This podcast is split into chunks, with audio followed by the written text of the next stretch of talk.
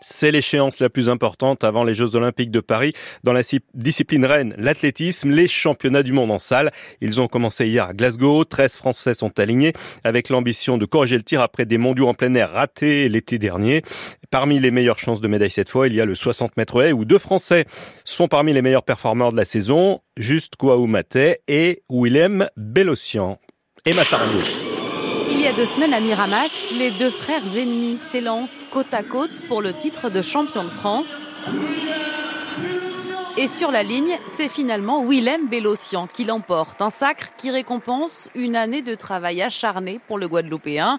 Lui qui a décidé de quitter son île fin 2022 pour tout changer.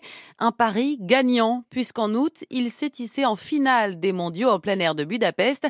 Et c'est en pleine confiance qu'il débarque en Écosse. C'est là que j'aborde ce championnat vraiment avec euh, une mentalité différente, une préparation différente. Là, je suis vraiment en mode, euh, tu kiffes vraiment l'instant présent. Je suis vraiment dans une dynamique euh, et je pense que ça va beaucoup me servir en tout cas pour euh, justement ce championnat la suite de la saison. Mais si l'on s'en tient autant, c'est bien l'autre Français, juste Kouaoumate, qui réalise la plus belle saison hivernale, troisième meilleur performeur mondial avec 7 secondes 43, proche du record de France. Alors le Parisien ne cache pas ses ambitions. Tout ce que j'attends de ces championnats du monde, c'est une médaille en vue de, du chrono que j'ai fait et de, des performances qu'il y a devant moi. Il n'y en a que deux du coup, donc euh, je pense qu'une médaille est, est possible et en tout cas je suis là pour ça. Alors bien sûr devant, loin devant, il y a le maître de la discipline, l'américain Grant Holloway, champion en titre, qui n'a pas été battu sur 60 mètres haies depuis 10 ans.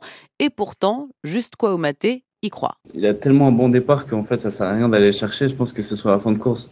De la troisième à la cinquième haie, je pense à ce moment-là où il est prenable, il faudra mettre beaucoup de dribbles pour le rattraper. Et même sur le plat à la fin, je pense que je peux aller chercher. Juste et Willem, une concurrence, mais saine, si bien que l'un et l'autre se surnomment les jumeaux. Et il n'y a rien qui fait plus plaisir au directeur de la haute performance de la Fédération française, Romain Barras. On a connu ça par le passé à la perche, on connaît ça sur, depuis des années sur les haies, où euh, forcément cette émulation est source de, de gros progrès parce que euh, ça se tire la bourre très, très sainement, mais c'est vraiment euh, appréciable à voir.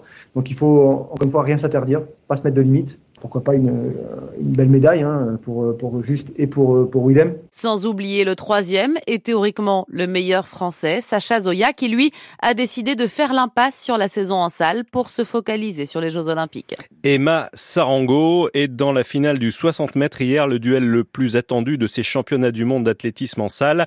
Il a tourné à l'avantage du recordman du monde, du, record, du recordman du monde, l'américain Christian Coleman, vainqueur de ce 60 mètres, juste devant son compatriote No Lice avec un temps de 6 minutes 41 signant la meilleure 6 secondes 41 signant la meilleure performance mondiale. Allez, on parle rugby, mais le rugby à 7 cette nuit aux États-Unis, l'équipe de France a remporté son premier match du tournoi de Los Angeles, victoire 24 à 7 contre le Canada avec un essai en fin de match d'Antoine Dupont, la star du rugby à 15 qui joue avec ses camarades du 7 pour préparer les Jeux Olympiques de Paris. On est avec Loïc Piala en direct de Los Angeles. Ça se passe plutôt bien pour euh, Dupont Loïc.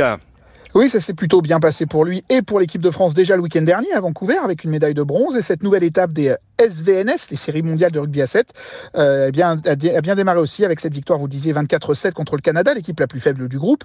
Antoine Dupont, titulaire, a été plutôt discret dans ce match très court, un demi-temps euh, de 7 minutes, mais on joue à 7 sur le même terrain qu'à 15, donc il y a beaucoup d'espace et de fatigue. Et en toute fin de match, Dupont, numéro 25 sur le dos, a marqué un, un bel essai de 40 mètres, même si la performance du jour revient à William Iragua, auteur de deux essais.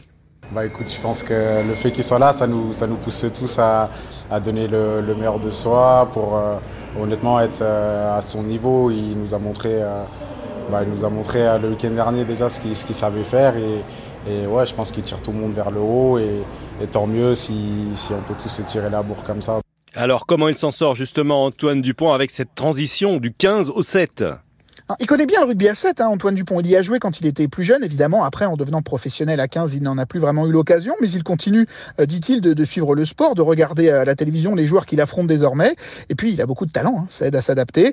À l'entraînement ouvert aux médias mercredi, on a vu qu'il était plutôt bien intégré au groupe. C'est quelqu'un qui vient avec humilité et puis l'ambition de briller, bien sûr, aux Jeux de Paris cet été. Et le programme pour le reste du week-end, Loïc Eh bien, l'équipe de France joue trois rencontres ce samedi. Deux derniers matchs de poule contre la Grande-Bretagne et surtout les Fidji. En fonction des résultats, les Bleus joueront ensuite un quart de finale. Et dimanche, ce sera l'heure des, matchs de classement avec, on l'espère, des tribunes moins clairsemées. Hein. Il n'y avait pas grand monde ce vendredi soir au, au Dignity F Sports Park, le stade du Los Angeles Galaxy en soccer.